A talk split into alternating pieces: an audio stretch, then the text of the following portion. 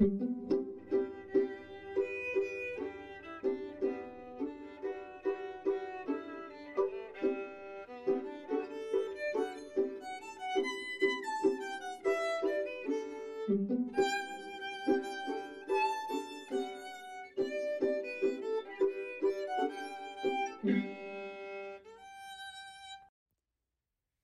episode is brought to you by HabitAware. If you follow me on social media, you may have seen me wearing a watch with a lilac colored band. That's a Keen 2, and it's much more than a watch, it's a life changer. I've had trichotillomania for 22 years, and I always thought of myself as a conscious puller. But when I started wearing the Keen 2, I realized that was not the case. The Keen 2's motion sensing technology gives my wrist a gentle vibration or hug every time my hand reaches for my hair, bringing me to awareness so that I can make a different choice. Start bringing awareness into your life by going to barbaralally.com slash habitaware. Yes, hello, my name is Mari.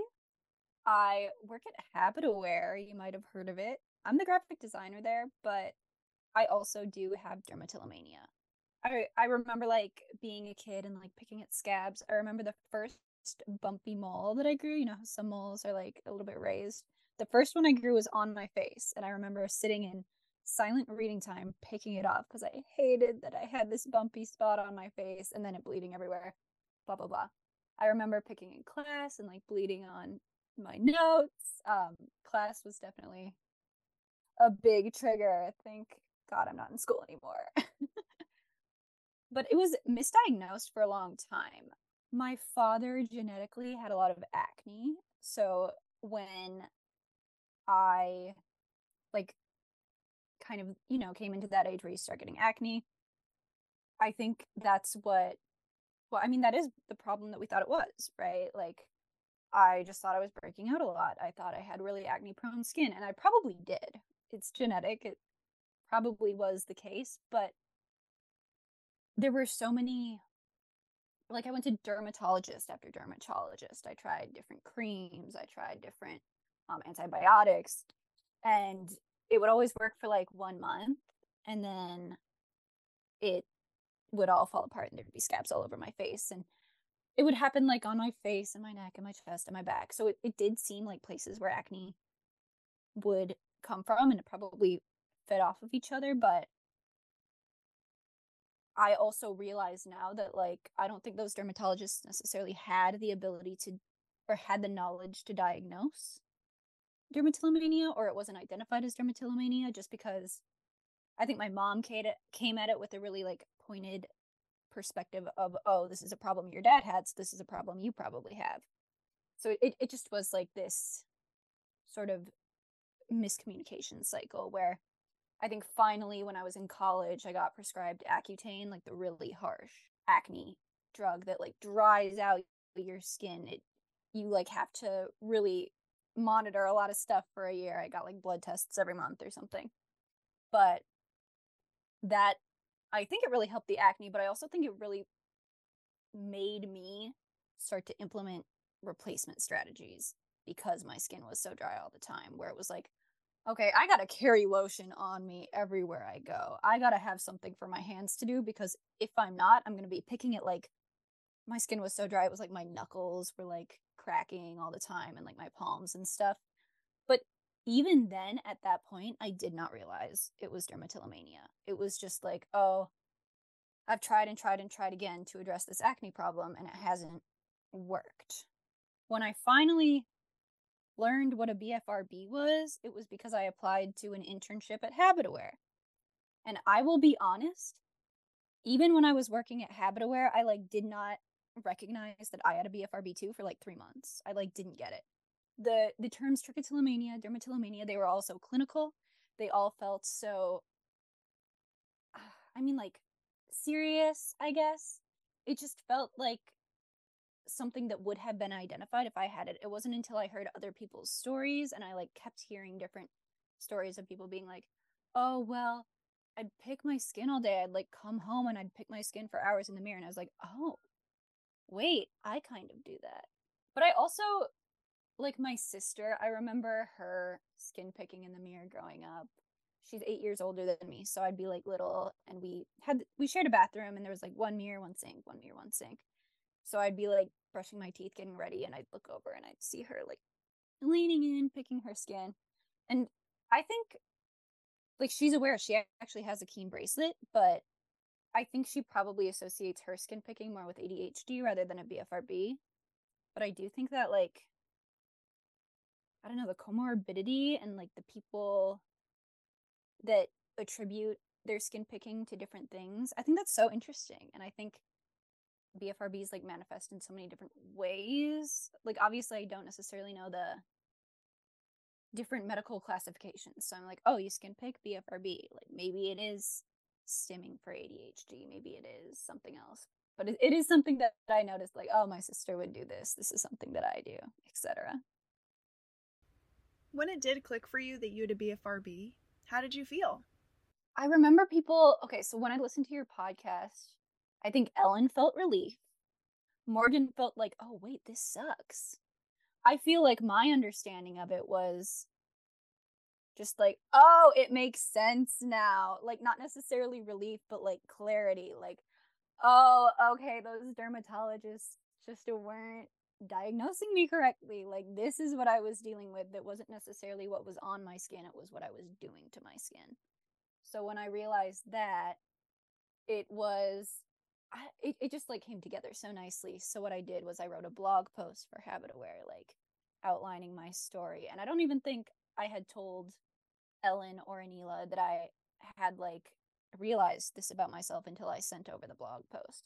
But it was something where I was just like, oh, I kind of just want to put this together in my head and really rationalize it out because now that I have this information to work with, everything just lined up in like a clearer order and it made more sense and i felt like okay now i can actually use actionable strategies and like know what i'm doing when i'm managing my bfrb because before that it was like i was saying it was like the accutane thing so like carry lotion with you have something for your hands to do blah blah blah but that information just let it all come together so nicely like a big bow on a nice bfrb present when you were younger did anyone point out your skin picking a friend at school or a teacher?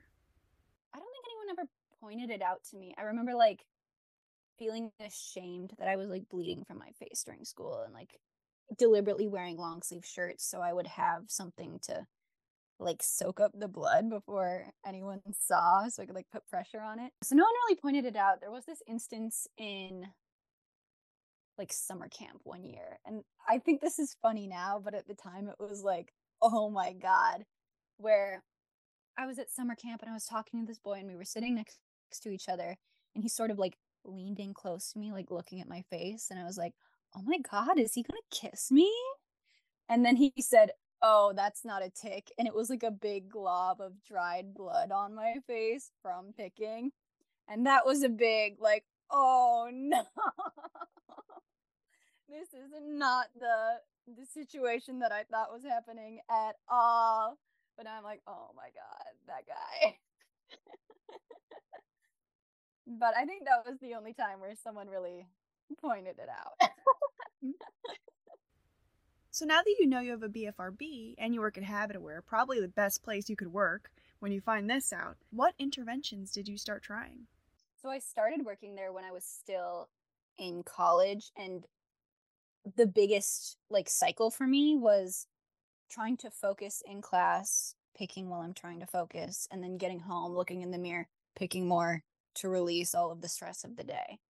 So, what I would do then was with the keen bracelet, I would wear rings on my fingers. And I think rings are still one of my favorite replacement strategies because then I could fiddle with them all day. I found it endlessly satisfying. And there were a few instances where I would like be fiddling too hard and the ring would fly across the room but somehow that embarrassment was better than like bleeding on my notes. So I'd be okay with that. I'd have multiple rings. I'd have other things in like my pencil case to fidget with. And then I think when I got home, instead of leaning in and looking in the mirror, just the knowledge that I was putting in the effort to use replacement strategies in class and prevent this in class was motivating enough for me to be like, okay, cut down your time in the bathroom.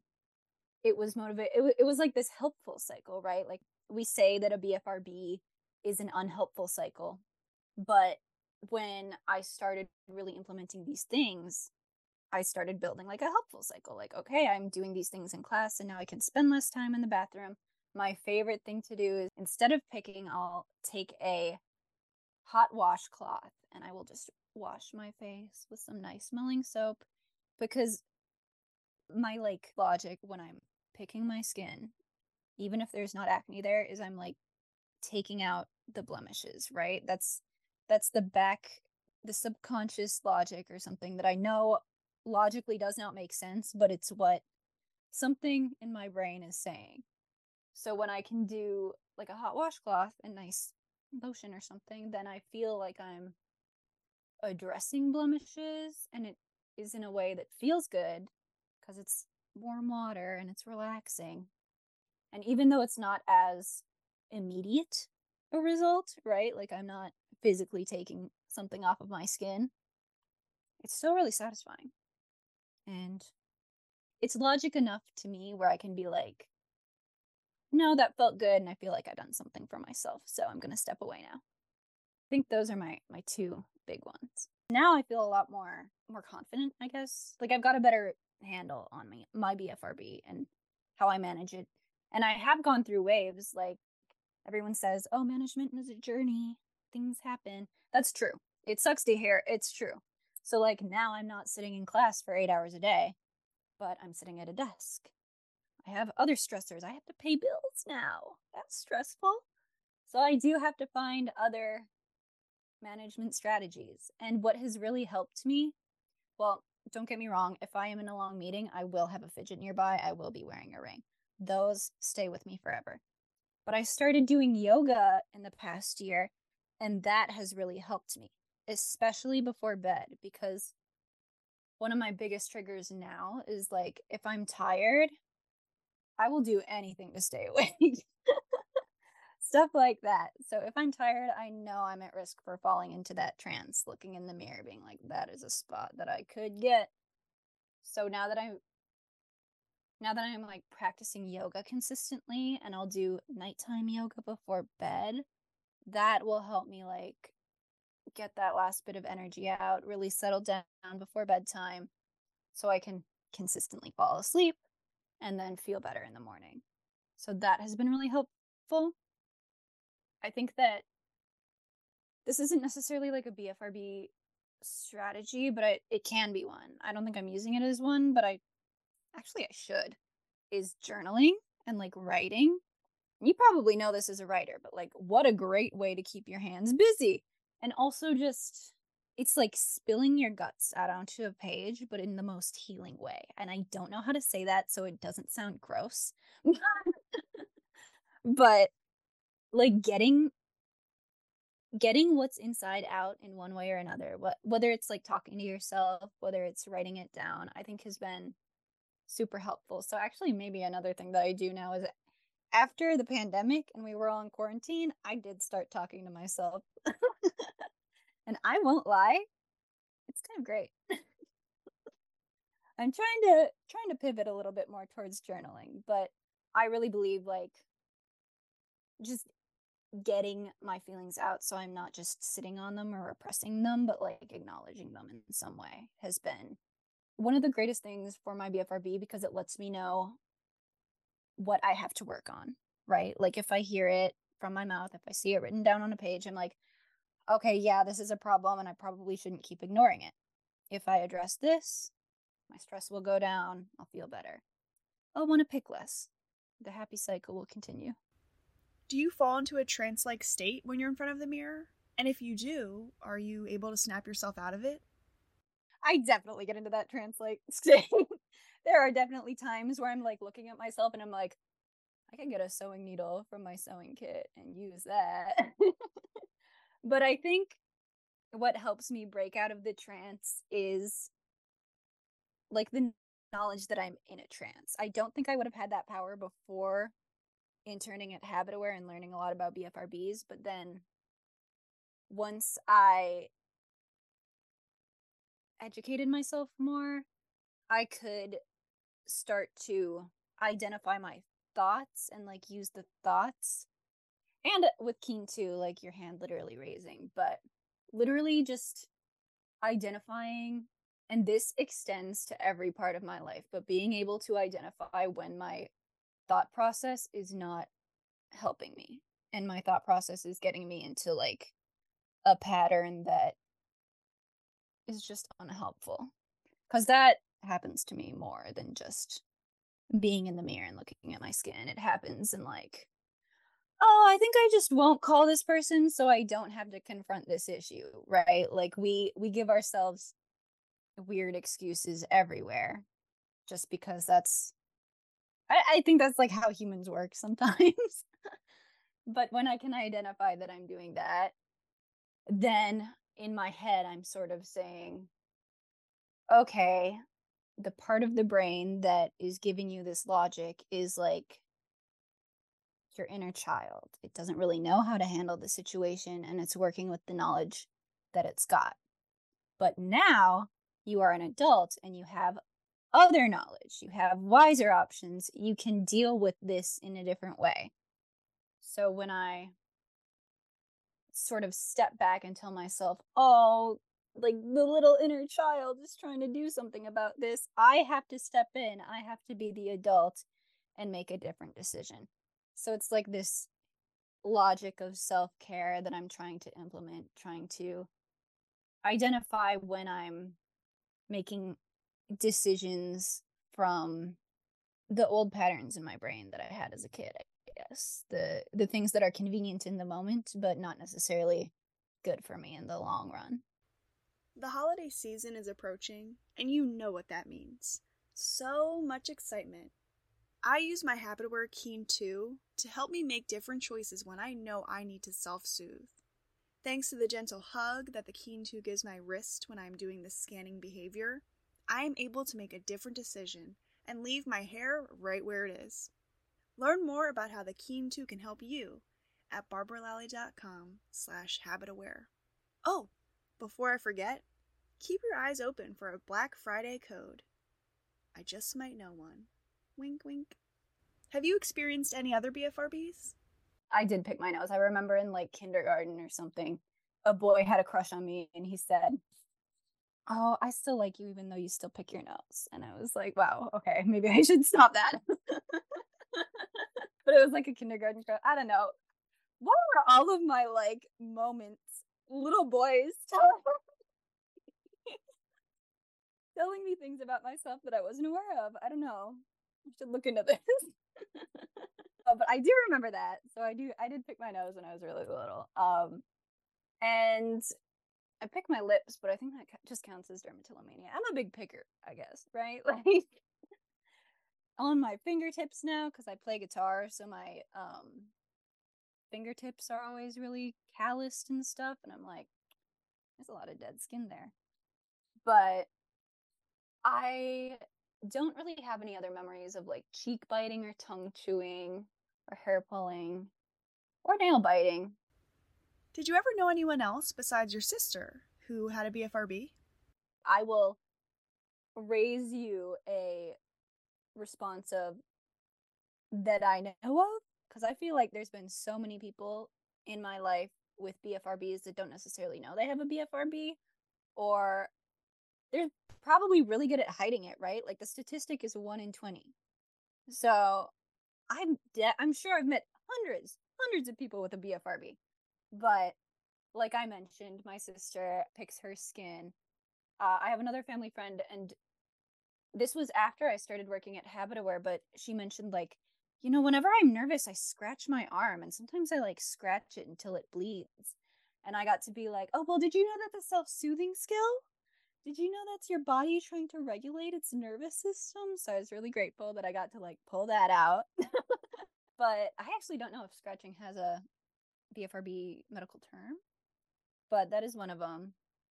I have so many like adult men in my life that I feel like have something similar to a BFRB. Like I have one friend who cannot have a conversation without like walking around the room like pacing. And I'm like, that has to count as a BFRB, right? It's body focused, it's repetitive, and it is a behavior. like it should check all the boxes.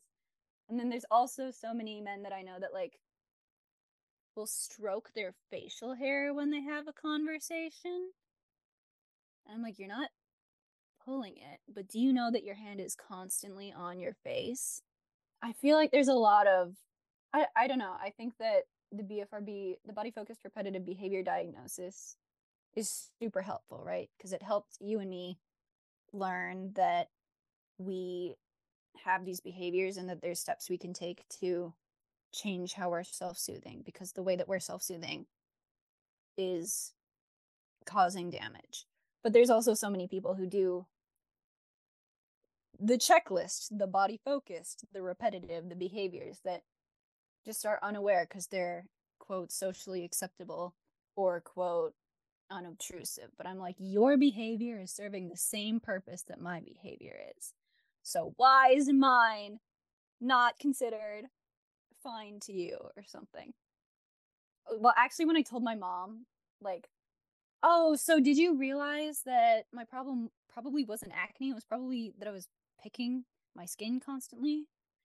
She was like, Oh, that makes so much sense. You have like multiple aunts that would pick their scabs off and like literally go to their other siblings and pick the other siblings' scabs off. like it it it does seem to run in the family. but they are adults and I have not witnessed them pick. So I cannot prove it, but it is apparently something that has been in the family. Once you started being open about your BFRB, did people in your personal life confide in you and say things like, hey, you know what? I actually do this too? Yeah, I had a friend ask for a Keen 2. She was like, can you get me the in? Because I pick my skin. She picks her arms.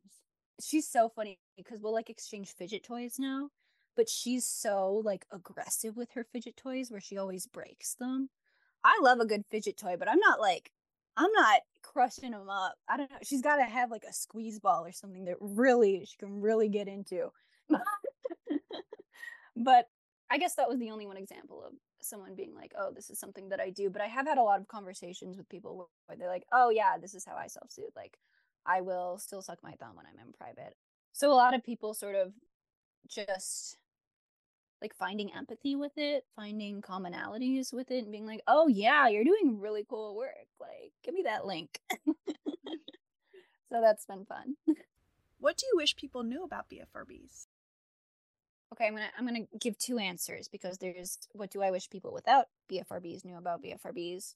Do I wish people with BFRBs knew?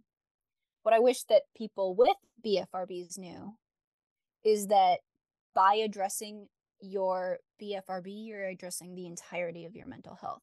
And it's so intertwined. And you will find so many places where, like, life just gets easier to manage because you're managing this, it extends past it. Like, the work that you have to do to manage is so rewarding. And yes, it sucks when you quote relapse, but you're never starting from scratch. You are building the wisdom that you need to get back on track. You are growing every day. You're becoming an amazing person. You are learning more skills. You are, as they say, growing your character. You're just becoming stronger in general. So, doing the work will make progress, not just on skin picking, hair pulling. Doing the work will make progress everywhere, and you will be amazed where you see that progress. That's what I would tell people with a BFRB. What I would tell the general public that doesn't necessarily know that BFRBs exist is that yes, this this word is a mouthful. But I can guarantee you if you learn about it, you will notice something about your life where you do a focused behavior, a repetitive behavior to settle yourself, to be able to focus in the moment, to just exist in a comfortable space. And it might not be as unconventional as the things that are labeled with really long medical words trichotillomania, dermatillomania, onychophasia. I don't know if I got that one right. But like we are human beings and we all have these little things where we we're just trying to exist in our bodies and our bodies are doing a lot of stuff. So our bodies also have to figure out how to exist in them, how to calm our nervous systems. And you know what? We're not teaching how to calm our nervous systems in schools. So, of course, we're learning these stranger behaviors. Because they're, they're all we got. They're what our brain is programmed for.